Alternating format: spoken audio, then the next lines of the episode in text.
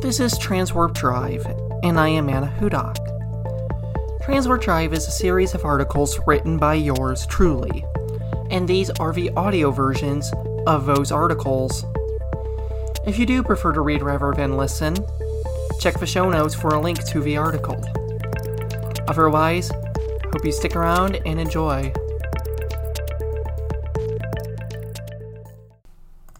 Today's reading comes from the Ko-Fi article, My Thoughts Halfway Through Andor. Enjoy. We are now halfway through Andor, and so what do I think of it so far? Honestly, I like it.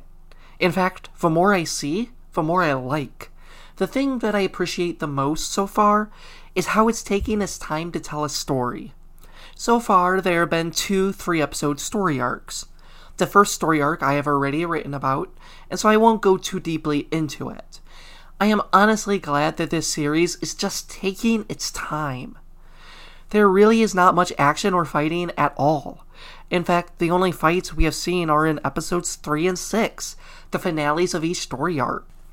Even then, the fighting is small scale and the episode doesn't linger too much on the fighting either. They are over in just a few minutes. It treats its audience like adults, not hyperactive children who need to be constantly entertained or they'll get bored.